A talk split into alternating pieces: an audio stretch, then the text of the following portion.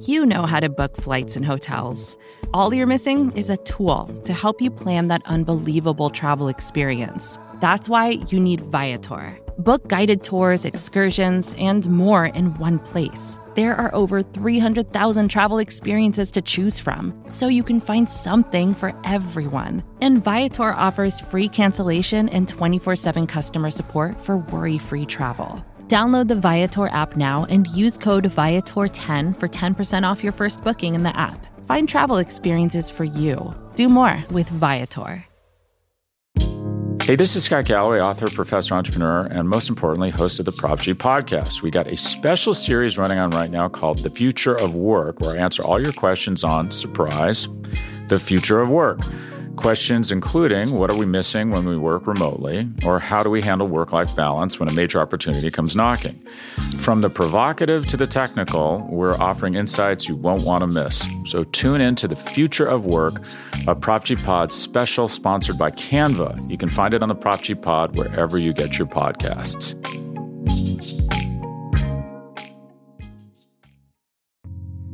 You're listening to the Vox Media Podcast Network.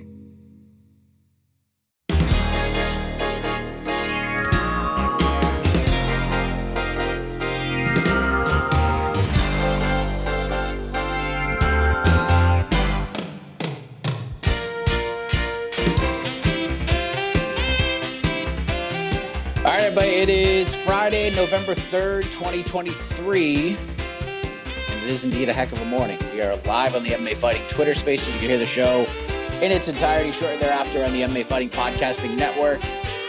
What's going on, everybody? I am Mike Heck. Hope you're all having a wonderful week. It is Friday, which means we get to have a little more fun on the show. It's a free for all Friday, which means we can talk about MMA. We can talk about boxing. We can talk about whatever the hell you want. Talk about the media space, all sorts of fun stuff. We are also on the eve of UFC Sao Paulo. That is going down tomorrow, beginning at 6 p.m. Eastern, main card at 9 p.m. Eastern. The weigh ins, for the most part, are done. And there is a lot of drama today, my friends. A lot of drama on the scale not in the main event. Both Jailton Almeida and Derrick Lewis made weight. Derrick Lewis with a 29 pound advantage over Jailton Almeida. Lewis hit 265 on the nose. Jailton Almeida was 236. Co main event between Gabriel Bonfim and Nicolas Dalby's a go. Rodrigo Nascimento, Don'Tale Mayes is a go. Caio Borralho, Abus Magomedov is a go. Vieira, Armen Petrosyan is a go. Ismael Bonfim missed weight by three and a half pounds he fights Vinc Pichel, who also missed weight. He missed weight by a pound as of right now. I believe Pichel is an extra hour. So I think he gets another crack at it, but there's no way Bonfim's gonna make weight. So that's that's a tough one. But again, if you're Bonfim, like why not? So what? You're gonna lose 20% of your purse, maybe 30? Get all the advantages you can. You're making like 12 and 12 I mean, this is this is what I'm talking about. This is what I'm talking about. Why put yourself through the pain of cutting those extra poundage for nothing? If you can get the win bonus on the back end, it's just so silly that you can get away with this. Uh, Brenner and Krzyzewski is a go. That's a catch weight of 165 with Krzyzewski stepping in on short notice. Rinat Fakhretdinov versus Elizeu Zaleski dos Santos. That is a go. I'm really looking forward to that fight. Daniel Marcos successfully made weight. Victor Hugo, his opponent, did not. He waited at 138 and a half.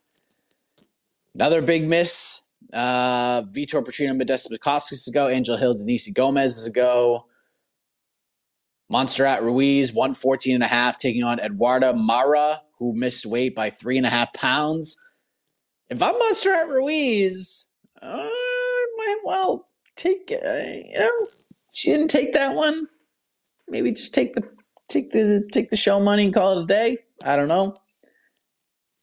I don't know how that's going to work out. And then Kaue Fernandes and Marc Diakiese good to go. So four fighters missed weights. That might go down to three if Pichel makes it, but all the misses were pretty significant outside of Pichel missing by a pound. So we'll see what happens there. If we get any updates, I will let you guys know. But like I said, it's a free for all Friday. Let's party. Let's do this. Yaya, kick us off. What's going on, Big Mike? How you doing? Happy Friday. How are you? I'm good. I'm good. Um, I recently, I just had one question for you. I, I recently read um, Henry Cejudo was just talking about um, kind of like the qualifications of a UFC champion, I guess, in terms of how it's being diluted in a sense of how uh, fighters are getting championship fights. And he was talking about specific to uh, Aspinall um, and Pavlovich and how he thinks it's more of a number one contenders match than it is a championship fight uh, for the interim title. Um, so I just wanted to get your take on that. Thank you. Have Friday. I mean, he's not wrong, but who cares? But like at the end of the day, like, look, I'm not saying he's wrong because these go these two guys don't deserve to fight for an interim title. He's right because the titles are props now.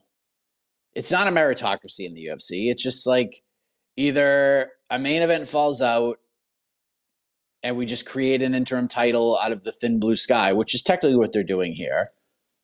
Even though you can make a compelling case that these two guys could fight for the actual belt right now. Because think about what happened last year. Think about what happened last year. Jiri Prochazka gets hurt. Now he's not the champion. Jon Jones gets hurt. Gonna be out eight months or so. Doesn't get stripped of the belt. I know they look, and I understand this. I get in this discussion all the time. Well, Yuri said he relinquished the title. I don't believe that for a second. I uh, do. I think Yuri kind of accepted it and understood what the what the plan was. Sure. Do I think Yuri walked into UFC headquarters and just threw the title on Dana White's desk and said, "I'm no longer the champion. I don't want to hold this division"? No, I don't believe that for a second. And he's basically said the same. So, what's the difference here? What's the difference? Yuri, first fight back, gets title shot. Why can't Jon do the same? I, I don't understand. But I understand that Jon's a big star and whatnot. But he's not wrong. The, like uh, you, we can just create title fights. We can just create them. We did it with Cyril Gane and Derrick Lewis. We've done this a million times. We have to stop treating these. And there are certain cases like there are big time title fights, and it's like to crown the best fighter in the world in that division. But it's not always like that. Just look at what's happening at middleweight right now. Sean Strickland should be fighting Dricus Du Plessis in his next fight. There's like unequivocally that should be the fight that's going to be made. But Hamzat Chimaev could find his way into that title shot after winning a majority decision against Kamaru Usman. And Dricus Du Plessis annihilated Robert Whitaker. Which win means more? Which win is more impressive? No disrespect to Hamzat Chimaev, he got the job done. But it's a popularity contest in a lot of respects. You could have just made this fight without the interim title, and it would have been awesome. But we add a little bit of stakes to it. And the good news is the guys get more money. So I appreciate that aspect of it. But I, I can't believe I'm saying this. Henry Cejudo is not 100% wrong here. It's not 100% wrong. The titles are being diluted. It does happen a lot, and it's been happening for so long. We have to create belts for certain events. Remember UFC 208? They created the featherweight title just because they didn't have a main event and they canceled the January pay per view. So out of nowhere, they just created the featherweight title because we had they had to. They created a BMF title just so they could have a title fight at Madison Square Garden, at UFC 244. Did the same at UFC 291. Gotta have a title fight. Let's just create belts. But UFC is just crushing it right now currently. Now, this antitrust lawsuit could change some things, but I don't know if you guys saw what happened yesterday. Uh, Elbow first reported it. We got our hands on some numbers too. I'm telling you, when this thing goes to trial, we're going to see a lot more. Now we're seeing like actual paydays. We're seeing actual paydays. Look at Conor McGregor. UFC 189 made anywhere between 2.64 million and 3.3 million, rounding it up. Flat pay was 500,000.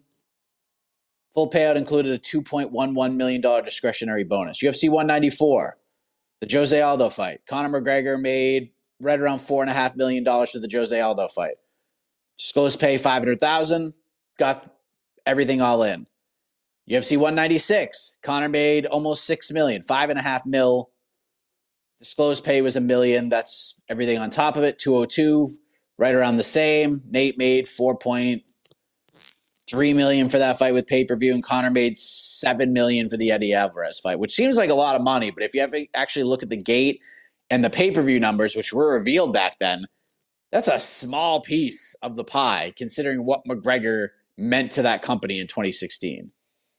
We got like you could see Ronda Rousey's pay on MMAfighting.com. Liz Carmouche fight she made between 262,000 and 574,000. Her biggest payday was the Amanda, excuse me, the Amanda Nunes fight. Made close to five and a half million. Disclosed pay was three million, while Nunes' disclosed pay was two hundred thousand. Jon Jones more of the same making anywhere between a million and the first DC fight close to four million. Like again, these seem like big numbers, but compared to Gates and pay per view buys, like it's just a small fraction of what they probably should be making. Like most people thought Conor was making way more money than that. BJ Penn, during his unbelievable run, the most he made was four hundred seventy-five thousand dollars for the Nick Diaz fight at UFC one thirty-seven.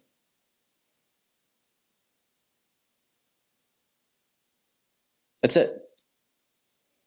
CM Punk made a one over a million dollars for the Mickey Gall fight. Made five hundred thousand plus bonuses, over a million dollars. While Mickey Gall made thirty thousand dollars for that fight.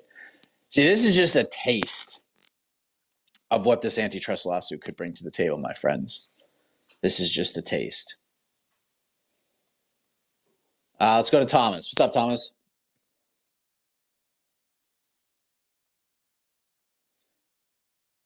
Um, Thomas bounce out and bounce back in. It's not going through for some reason.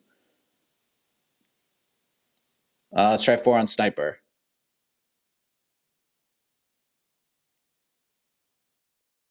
Yep, I got you. Hey, heck of a morning, Mike. Uh, I just wanted to ask real quick. Um, of the fighters that missed weight, have they confirmed if they have uh, canceled the fights or not, or are we still waiting on their announcement for that? Thanks. Um, I think we're still waiting. As of right now, let me just check. I would. I they're probably gonna wait for for Pichel. Um, let me just check the UFC's site. I assume the Pichel fight will move forward because I believe. Okay, so one fight is official. Uh, the Mara Montserrat Ruiz is a go. Thirty percent goes to Montserrat Ruiz. Uh, Bonfim, Hugo, those fights aren't official as of yet, but I believe Bonfim and Pichel have the same manager, so I think the negotiations will be pretty easy. I think Pichel is probably going to wait to see if he can make 156 before starting that negotiation, because then he doesn't get anything from Bonfim if he doesn't make weight. But if he makes the weight, then he can get a percentage of the purse, which isn't going to be a whole hell of a lot, for being honest. But I would guess all these fights are going to happen, but I'll let you guys know. But yes, we just found out uh, via the promotion Mara Conejo Ruiz will move forward. Thirty percent of the purse goes to Conejo. But tough scenes, tough scenes in Sao Paulo this morning. J Mac, go ahead. Um, just curious. Uh, I know that they have the uh, UFC Chinese card coming up, and I just want to know if I'm hoping that White Weili Zhang versus Yan is on that card. I just want to know if you have heard anything about that. Um, and also, um, who would you like to see Paul Felder, the Irish Dragon, have for his first uh, fight back? All right, thanks, Mike. Uh, Jim Miller is the answer to the second question. Just do it at UFC 300. I think that makes all the sense in the world. I think that makes all the sense in the world. I had someone DM me and said I have the per basically said like they had the perfect fight for Paul Felder and it's Paddy Pimblett after the Tony Ferguson fight. Why would Paddy take that fight? If they're if him and his team are treating this like Tony's the the dude and he's the most dangerous guy he's ever fought and all this, and he becomes like a top 15 dude, why would he fight Paul Felder in his comeback fight? That doesn't make any sense to me. So Jim Miller's the correct answer. 100% Jim Miller is the correct answer.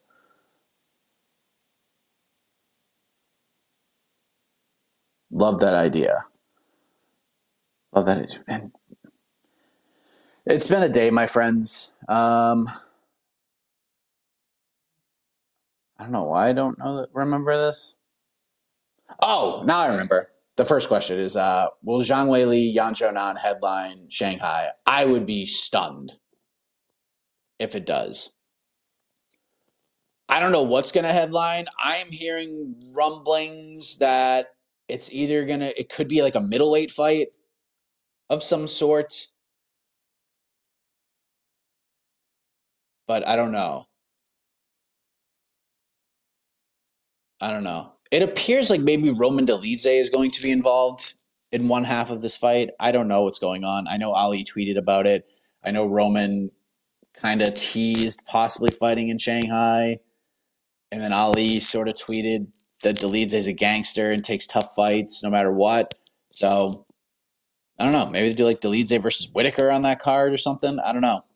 I really don't know. But I would assume that's going to be announced. That'll probably be announced tomorrow. Or maybe we can confirm it today. We'll see. Thomas, go ahead.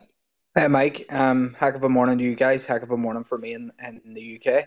Just wanted to ask you. Um, I don't know if you would have seen or would have been around the news um, of the death of Adam Johnson, who plays for the Nottingham Panthers in the Elite League in the UK. So it's ice hockey. Um, I just wanted to see what if you know anything about your kind of laws around neck guards. Basically, it was a, a stray tackle. The blade cut the guy's throat, he died pretty much within a few minutes of bleeding out. It was awful. Yeah, that was tough, man. That was tough. I tried to like avoid it, but like this this new Twitter, like you just couldn't. It looks I don't know. It it looked pretty it looked pretty sus, if we're being honest. I don't want to go out and like start accusing people of anything, but it didn't look the aesthetics aren't great. So I'm not sure what's gonna happen with that whole situation. It's just it sucks.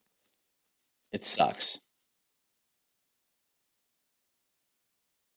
It really sucks. It's really all I can say. I don't really know what's what else is going to happen with it. But super unfortunate. Hate when that shit happens, man. so sad. Hey, this is Scott Galloway, author, professor, entrepreneur, and most importantly, host of the Prop G podcast. We got a special series running on right now called The Future of Work, where I answer all your questions on surprise, the future of work. Questions including what are we missing when we work remotely, or how do we handle work life balance when a major opportunity comes knocking? From the provocative to the technical, we're offering insights you won't want to miss. So tune in to the future of work, a Prop G Pod special sponsored by Canva. You can find it on the Prop G Pod wherever you get your podcasts.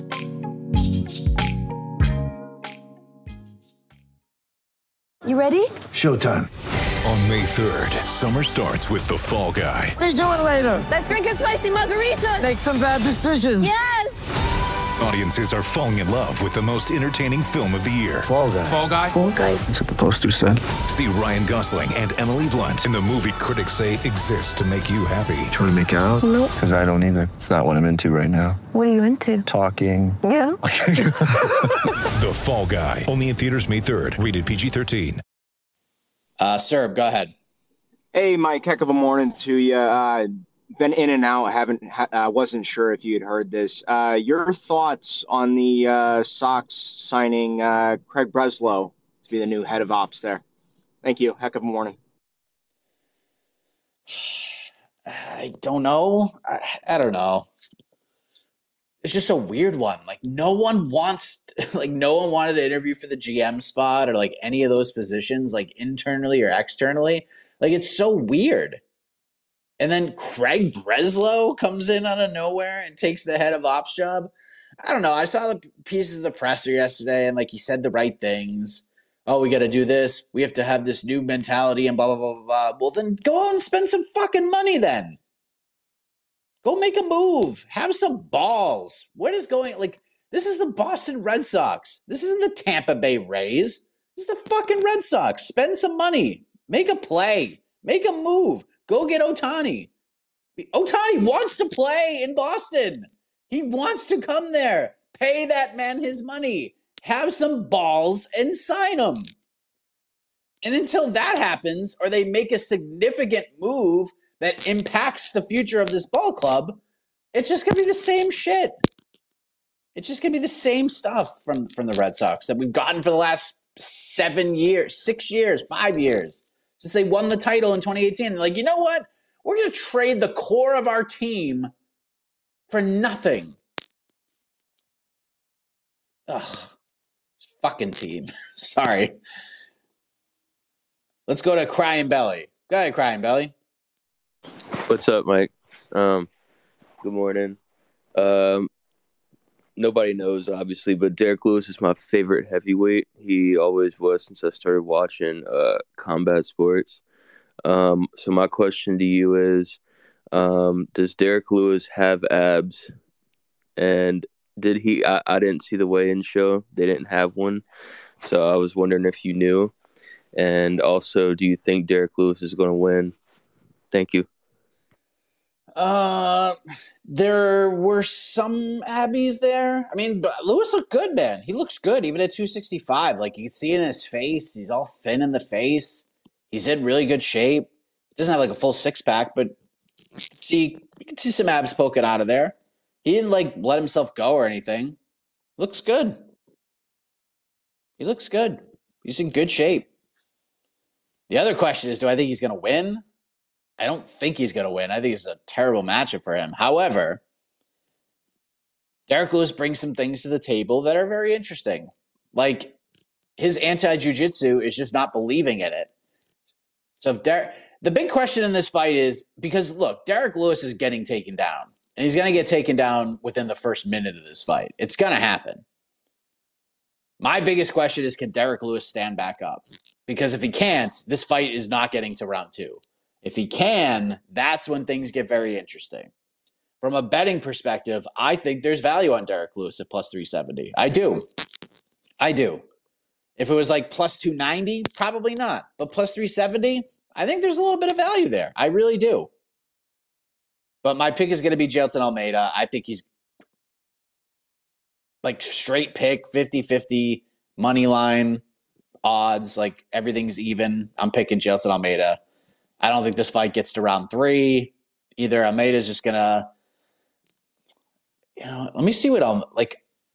Could be we could get like an Almeida TKO here, but I, I just think if Derrick gets back up after that first takedown, the next 30 seconds are going to be interesting. But if Almeida gets him down again, the fight's over. So my pick is Almeida. I do think there's a little value at plus 370. Lewis is the bigger, more experienced fighter for sure. But Jailton has been in there with big dudes as well. Shamil Abdurakhimov is not a small guy. And Jailton tossed that dude around like he was nothing. So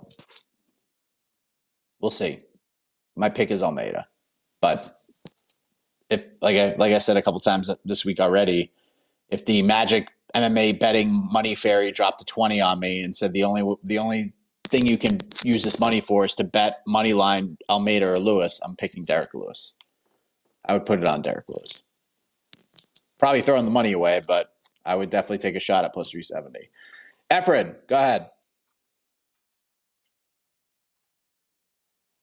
You're muted, Efren. My There bad. All My good. bad. Um, hey, Mike, this is from Oregon. Just had a quick question. Um, I've been seeing posts about Tyson Fury uh, flirting with retirement. He's 35 years old, and Gane was 37. So I'm just, you know, kind of asking about that. And then the, also, I have a question about Jon Jones retiring. Do you think it's a good idea? Because, you know, he's, I think he's 30, about the same age as Ngannou, but, you know, he's kind of on his way out. But yeah, that's it. Um, I don't know. Jones is interesting because he's he still seems to have it. He's 36. By the time he fights Stipe, like if that fight happens, I'm guessing would happen International Fight Week. He'll be knocking like just like literally on the doorstep of 37. But at heavyweight, he could fight another two or three years easily. So I don't think he's going to retire. I think he'll I think he'll do the Stipe fight. I don't think he fights either Aspinall or Pavlovich. Maybe Aspinall in the future if like Aspinall wins the interim title and becomes the undisputed champ. Like if like if Jones does take a sabbatical, which I don't think he's going to, by the way. I don't think he's going to. I'll explain in a moment, but no, I don't think Jon's going to retire. I don't think Jon's going to like flat out retire. Even if like I'll explain myself in a second. The Tyson Fury thing, look, I've seen some tweets about it. There's uh, reports he's contemplating it. This would be like the 337th time Tyson Fury has announced his retirement. So I don't believe it for a second. I don't believe it for a second. There's too much money to be made. And Tyson Fury has said many times if he doesn't have anything going for him, if there isn't a fight to prepare for, he kind of loses his shit a little bit. Kind of like what Volkanovski said after he lost to Islam Makhachev following UFC 294 where it's like I don't have anything to prepare for or take, you know, have a goal set in mind from a career standpoint, kind of throws me off a little bit. If you guys recall, Tyson retired before him and Francis like had that face off in the ring. Remember that? That was going to be his final fight. He was going to do maybe an exhibition with Francis. Remember that? And then he came right back. You think he's going to retire before this Usyk fight? That Usyk fight is so much more interesting now than it was before this past Saturday. It is so much more interesting now. So I don't. And then a rematch with Francis is huge right now. It's gigantic. It's so big. I th- like, I don't think he's to retire. I don't buy it for a second. I don't buy it for a second. The Jon Jones thing and I've been on record on this show many, many times. I said saying that Jon Jones Stipe, if it happens at UFC 295, Stipe's it's going to be Stipe's final fight, and then Jon will say I'm taking a break. I didn't. I don't think Jon would actually say like I'm full on retiring, but I think he would just be like, all right, I'm going to go away for a minute, vacates maybe the UFC vacates the title or whatever, and then they do the Pavlovich Aspinall fight anyways. And then I was basically saying that if Aspinall won the title and ran off a couple defenses and his star power basically got to the point where it's like just about over the hump, then I think Jon would come back and fight him.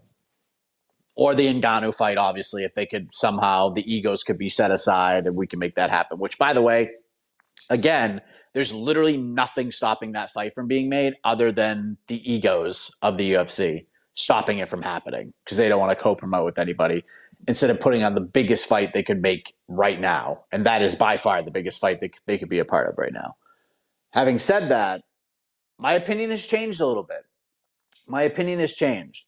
I'll give you a little spoiler. There is going to be a little roundtable coming out um, and i was thinking about this a lot and one of the questions that's on it is will the winner of the ufc 295 co-main event be the ufc heavyweight champion at the end of the year? And i said no I said no because if Jon, I'm playing sort of crystal ball here.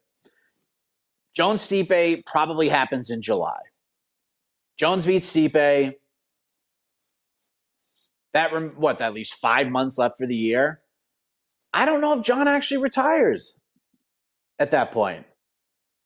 I think after the injury and the recovery and everything that he's gone through, I think he's going to stick around. Now, if Tom Aspinall wins, I think Jones is just going to go ahead and fight Tom Aspinall. I think that fight happens in 2025. I could see it happening.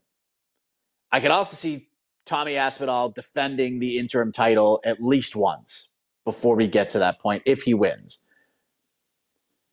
Pavlovich, I'm not really sure, but if Pavlovich just lunchboxes Tom Aspinall without a single takedown attempt defended, I still think Jones might consider that. I think Jones will milk this thing. I really do. I think he's going to milk it a little bit. Had this fight happen next Saturday, I didn't feel that way, but now we're getting extended here. Jones fights in March, doesn't fight again for over a year. Stipe out almost over three years by the time he fights. I think Jon's going to milk this thing a little bit. So the heavyweight division is just going to be super weird next year, is basically how I'll leave it. But now I don't think Jones is going to retire if he beats Stipe. I do think this will be Stipe's final fight, win or lose. Because I, I mean, Stipe doesn't need to do this. He'll do it for Jon, and that's it. But I'm kind of feeling like Jon's not going to retire anymore. I think he's going to stick around and fight one of these guys. I do. I kind of feel it. We'll see. J Stat, go ahead. Uh, did go through. Oh, wait a minute. Abzolia, hang tight. J Stat, do we have you? Can, yeah, can you hear me? Yep. Abzolia, just hang tight. Abzolia, mute yourself. I'll get back to you in a second. Oh, all right, J Stat yep. got through. Sure. Uh, go ahead, J Stat. Um, what fight besides the Tom Aspinall Pavlovich um are you looking forward to next Saturday? Uh, me personally, it's the Benoit Saint Denis and uh Matt Frevola fight. That'd be all. I mean, that fight friggin' rules. I can't wait for that one. That was one of my best Otno picks ever. And it came to fruition. And I said, main, I think I nailed everything about it. I said, main card opener, MSG, that should be what opens the show on pay per view. And we got it done. That might be the best Otno pick I've ever had. Obviously, the main event is is awesome.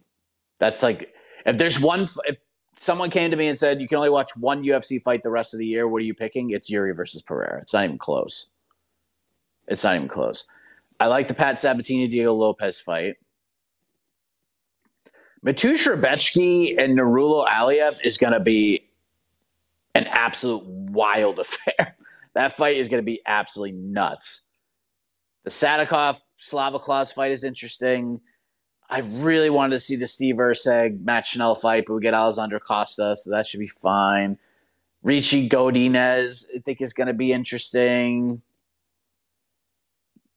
It's a fine card. This is just a this is just a lot of heavy lifting up the top. Like Jessica Andrade, Mackenzie Dern is like a fine fight, but I just feel like I feel like Jessica Andrade is taking the worst fights you could possibly take. But yeah, Frevola Santon is the correct answer outside of outside of the top two. Uh, good, Abswalia. Hey, how you doing, man? Heck of a morning. Hope you're having a great day. Just You too, had man. um, yeah, just have um two three questions. I'll make it quick. Um, I wanted to add to the Jon Jones convo you're talking about.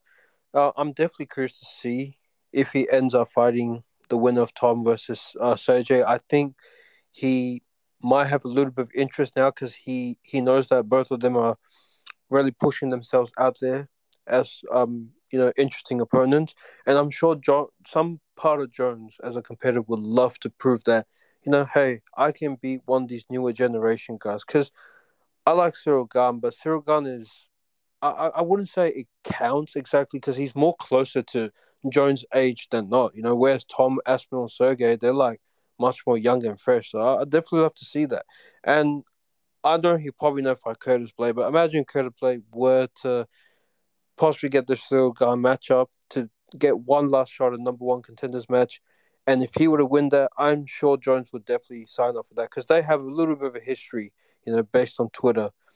Um, and if Francis ever gets that opportunity, Dana's down for it, then I really hope that happens because I know Jones will be down. He will definitely persuade Dana as much as he can.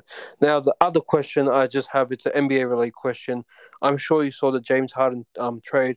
I would definitely like to get your thoughts on it.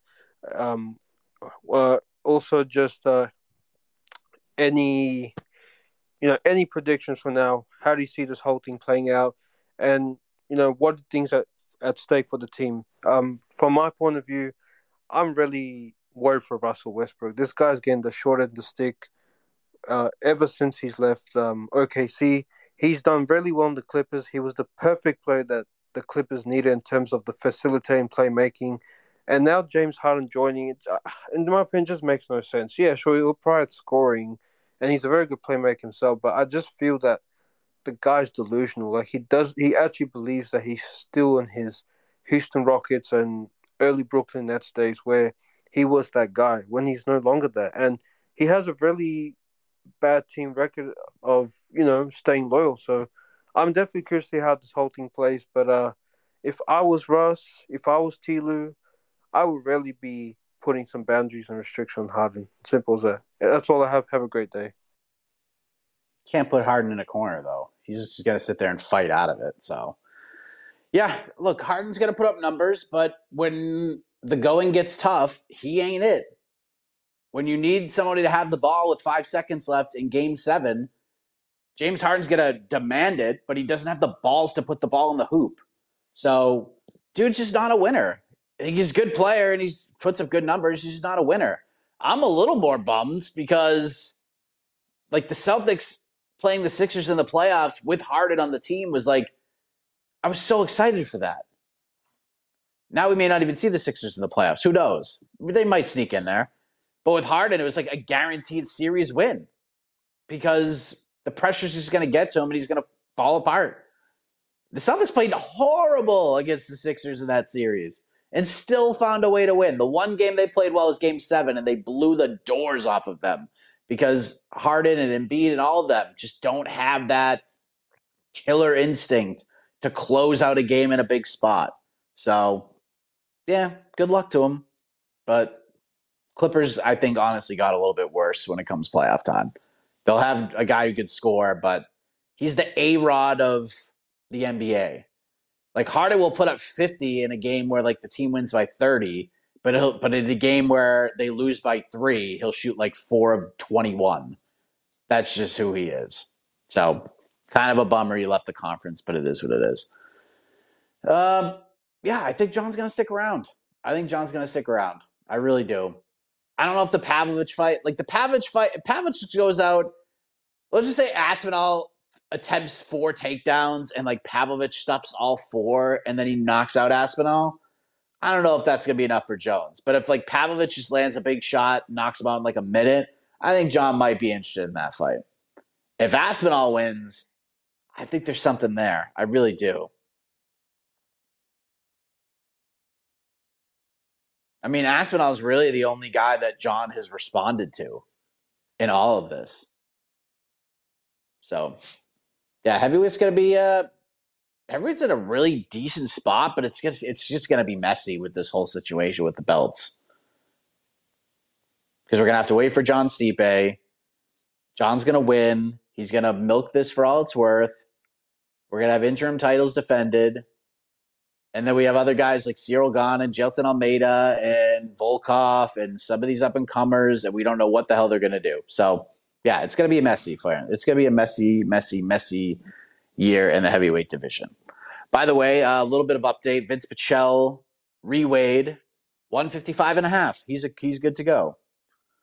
Still no update on the purses for the other two fights. Like I mentioned earlier, Moura forfeiting 30% of her purse to Conejo, and that fight will move forward. The Bonfim Pichel fight and the Victor Hugo fight versus Daniel Marcos still up in the air, but I would I would venture a guess that all those fights will happen.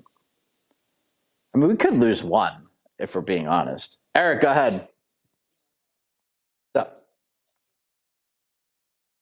Gonna. I think I think Tom Aspinall versus Jon Jones will be a good fight, but it's just that uh, Jon Jones won't fight uh, Stipe. I wanted to see that fight, and uh, Derrick Wade, Derrick Lewis is going to take a loss, but he's going to come back from this. Thanks, guys. Yeah, I mean, look, a Derrick Lewis win would be absolutely insane. It would be absolutely insane, especially in the non-meritocratic world of the Ultimate Fighting Championship, because Derrick is over. He's a company guy. He just signed a new eight-fight deal. He could have tested free agency and made a hell of a lot more money with the PFL than he's making with the UFC. But he was a. He, I don't even think, from like conversations I've had with people in the know, I don't even think Derrick actually hit free agency at all. Because I think there's there's certain like periods of you know exclusive rights and then matching powers and all that. And I think Derrick Lewis like re-signed like three days later. So I don't think Derrick actually like actually entered the market and talked to anybody. I think his mind was basically made up after the the fight. He did mention it, but then in the post fight presser after UFC 291, he basically said, "I want to stay here. Hopefully they they they treat me well." And apparently they did. They gave him an eight fight deal and for pretty good money. He would have made more PFL. That's for damn sure. Can you imagine where he'd be at right now? And you know what? You can even make you can make a weird case that he actually, I don't know, maybe he made the right choice. Because if he had, think about it this way if he had signed with PFL to fight Francis in March, he ain't fighting Francis in March. He ain't getting that $2 million payday in March because Francis is about to go box somebody and make a whole hell of a lot more money. So I don't know. It's weird, but a win would be really strange. I'm really interested to see what happens if Derrick Lewis wins. You mentioned Jones Stipe. It's bummer we're not getting it. I still think we're going to get it. It just we're just going to have to wait for it. That's all. I think we're going to get it. Seems to be the only fight Jon wants. It's the only fight Stipe is going to take. So I do think this fight happens. And yeah, Derrick Lewis is probably going to lose, but good thing about Derrick Lewis is nobody cares about wins and losses when it comes to Derrick Lewis. Rankings don't mean shit. None of that matters. People are just want to see Derrick Lewis fight. You can just throw Derrick Lewis in squash matches for the rest of time, and people will be thrilled. As long as he crotch chops, takes his pants off, and throws his cup into the crowd, doesn't matter who he fights. Derrick Lewis is just going to be Derrick Lewis, and people love that. People love Derrick Lewis. But if he wins, then we have a whole different conversation. Cole, go ahead. Good morning, Mike. Uh, I, I mean, just think about Francis, man. Like, do you remember that fight against Derrick Lewis? Like, to think after that fight, he'd go on to beat a top 10 all time heavyweight champion. I mean, like, what the fuck?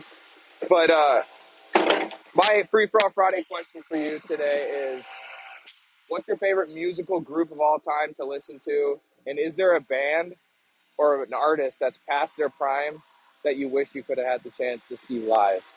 There I go. Uh, jeez. Favorite musical group? I don't know. There's a bunch. Pearl Jam is probably like the first one that comes to my head. They're like really the first band that I liked. They're the first band that I saw live. I've seen them live a million times. And Pearl Jam's like you can listen to Pearl Jam anytime. The band that I've probably seen second most is Dave Matthews, but Dave Matthews is not like a group I listen to in the car or like, you know what I mean? Like I'm aware of them, and I would like hear songs on the radio, but it's the experience of seeing them live, which was like a big thing for us where I went to high school. It was like a guaranteed thing. We knew we were doing New Year's Eve. Dave Matthews always played the Boston Garden or the TD Garden at the time. They did it basically my entire high school run. And then in the summer, they would play a show at, they eventually moved it to Foxborough Stadium, and we would all go to that. It was like we knew we were doing on those two times of the year. We're all going, like, there's like a hundred of us from like all different uh, classes from my high school would go see Dave Matthews. But Dave Matthews is in a band like I listened to in the car or anything like that. OAR is another band that I've seen a lot. They're a band I've listened to more in the car. Uh, really like them. Band that's past their prime that I wish I had seen. Um, I've seen a lot. I mean, I've seen so many bands. I'm trying to think of like somebody I haven't seen yet that I kind of want. Like Incubus would be a good one. Like I've never seen Incubus. Yeah, I don't know. I've I mean I've seen pretty much everybody. even like Tenacious D, I've got to see them play a set before, which is friggin' awesome. Yeah, it's a good question. I don't know. I don't know if there's anybody that I'm like, oh, damn it, I wish I got the chance to see them. But I, I mean, I pretty, I've seen Drowning Pool back in the day before Dime, everything happened with Dimebag. So yeah, I've seen anybody that I've really kind of wanted to see. I've seen. That's I like that question though. Uh, AKGM, you're up.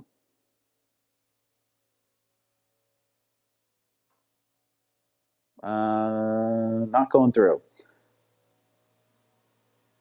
All right, bounce out, bounce back in. Uh, Efren's got another question. Go ahead. Oh yeah. Um, so I wanted to ask, what was your favorite fight in the UFC? Mine personally has been uh, Tony Ferguson versus Pettis, just because of how crazy it got in that one round. But it a- ended kind of, it, it kind of sucked at the end. But it was still a great fight for me. That's it. That's a good one. It's a good one. Um, it's Carlos Condit versus Robbie Lawler. That's that's my jam. That's the one. UFC 195. Almost the perfect fight. Had it all. The ups, the downs. Robbie Law. We got fifth round Robbie Lawler at his best. Like high level stuff. We got kind of psychopathic tendencies. We had a razor close fight. We had a controversial scorecard that could have gone either way. It kind of felt like the one drawback from Condit Lawler is that Carlos Condit should have won the welterweight title that night. I've watched that fight probably more than any fight in the history of the UFC, and I feel like Carlos Condit should be should have should have won the welterweight title that night. And the tough, the other like really interesting part of there's a couple interesting parts about that fight. One is that Lawler and Condit were never the same again. They were never ever the same again. That was it. They took they took their they took each other's primes that night. They took a piece of each other in such a visceral way that neither was ever the same again. Friggin', I mean, it's just such a good fight. And also that we talk about 2016 and 2023. That was the main event. That set the tone for the rest of 2016, which is the craziest year in the history of the sport. And that fight is often forgotten about. And I believe it was the fight of the year. It should have been the fight of the year. And it happened the first pay per view. That absolutely should have been the fight of the year. I don't know if it was. Me go back into the archives but it better be that one. It was. See, MMA Fighting, great website. They get it. They get it. Fight of the year. Even above Conor McGregor and Nate Diaz, too, which is also a great fight. Cub Swanson Doo Ho Choi, which is in the friggin' Hall of Fame, was the third best fight of 2016, according to MMAfighting.com.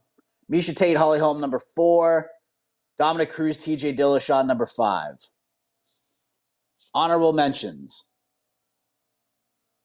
Marco Polo Reyes, Dong, Dong Hyun Kim, UFC 199. Great fight. UFC 199 is ridiculous card. Diaz McGregor 1, Bisping Henderson 2, Jake Matthews, Johnny Case, Neil Magny, Hector Lombard. You want to for all the people out there who feel like Neil Magny is a boring fighter, go watch Neil Magny Hector Lombard. Angela Lee, Mei Yamaguchi, Joanna Claudia Gadelha 2, great fight. Bisping Anderson Silva, crazy fight. And maybe the most un- underappreciated fight in UFC history Tyron Woodley versus Stephen Thompson. Honorable mention. The second fight between these two guys was awful. It was so, so bad. And the second fight was so awful that it makes people forget about the first fight, which was at MSG, the first UFC event ever at Madison Square Garden, and it was the fight of the night. and everyone forgets about it because of how awful the second fight was. But yes, Condit Lawler. If that's the fight, whatever the fight of the year 2016 is, should be a top five fight of all time. To me, that's number one, and that should be a Hall of Fame fight. Uh, J Mac, what do you got? Mike, uh, so I I I, uh, I have a prediction, and I, I want to not know point if I if it comes true. So I think Jon Jones is retiring after the Stipe fight, but I don't think he's going to fight Tom Aspinall, and I don't think he's going to fight Sergey Pavlovich. I think he's going to fight Francis Ngannou in 2024, and they're going to do it at uh, Alliance Stadium in Las Vegas, Nevada. 2024, Jon Jones versus Francis, baddest man on the planet, biggest fight of the year. Thanks, Mike. I mean, I I appreciate your positivity. I mean, AK, who is in this room, might have a, a might be getting a run for your money here, uh, but it's not going to happen. It's just not. The UFC will never do it. They will never do it, and it's unfortunate. And it's all ego. Again, it's all ego. Dana White has basically said, like, no, he ain't coming back here. Francis will never be back here. But here's the thing as big as that fight would be, and it would be the biggest fight you can make in mixed martial arts right now. There's nothing you can make that would be a bigger fight than that one. The UFC doesn't need it. The UFC does not need that fight.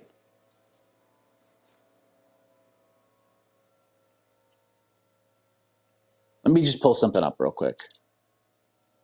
And I will explain to you why. Uh, our own David Meyer wrote about this. Uh, it's on MMA Fighting. First major UFC financials reveal staggering revenue following WWE merger. All right, so listen to this. This is why this fight's not going to happen. The UFC's sole financial information has been revealed with a deeper dive in revenue through the second quarter of 2023. Listen to this. Listen to this. During the first two quarters of 2023, the UFC, and I'm reading this verbatim, my friends, produced $611.9 million dollars in revenue across media rights and content, live events, sponsorship, and consumer product licensing. Again, through the first two quarters, that's half a year. Half a year they produced $611.9 million of revenue. Meteor. Now, this is largely based on the ESPN deal. Listen to this ESPN, quarter one, paid out 224.1 million in the first quarter and 211.7 million in the second quarter the ESPN deal through the first two quarters of 2023 almost produced a half a billion dollars. They don't need this fight. The landscapers are here and they have the they have it all here. So yes, while I would love to see it, and while it's the biggest fight that can be made, the UFC is not going to make it, and they don't need to, and that's why. They're printing money. They're printing money. That's why they can put on these crappy Apex cards. That's why they could charge a trillion dollars for tickets. Who cares? They don't need to sell pay per views. They don't need to sell tickets. I mean, they make a ton of money on the ticket sales too, but they don't need it.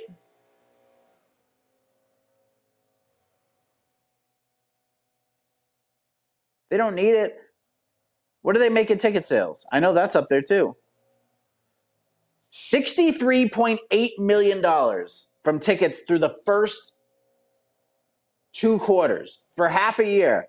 63.8 million in live events, 54.2 million in sponsorships, product licensing 18.1 million.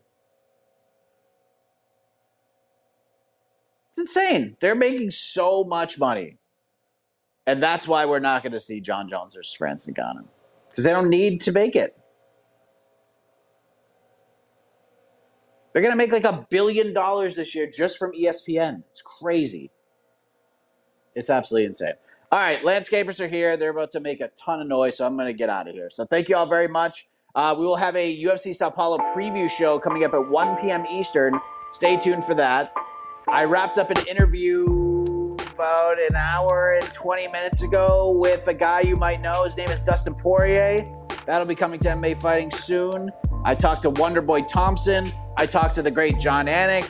You'll hear both of those conversations coming up later on this month. Anik will probably drop early next week. Wonderboy maybe a little bit later on in the month. But lots coming. This show returns on Tuesday at 10 a.m. Eastern. We'll do it again. Landscapers, take us home. Have a heck of a morning, everybody.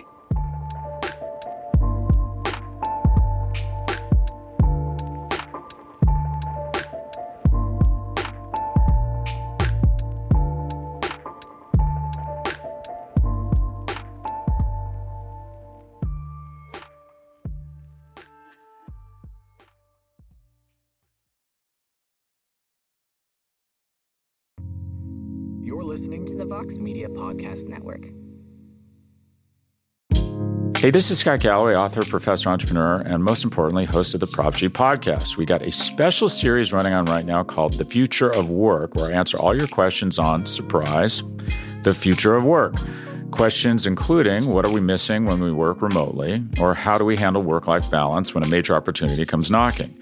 From the provocative to the technical, we're offering insights you won't want to miss. So tune in to the future of work, a Prop G Pod special sponsored by Canva. You can find it on the Prop G Pod wherever you get your podcasts.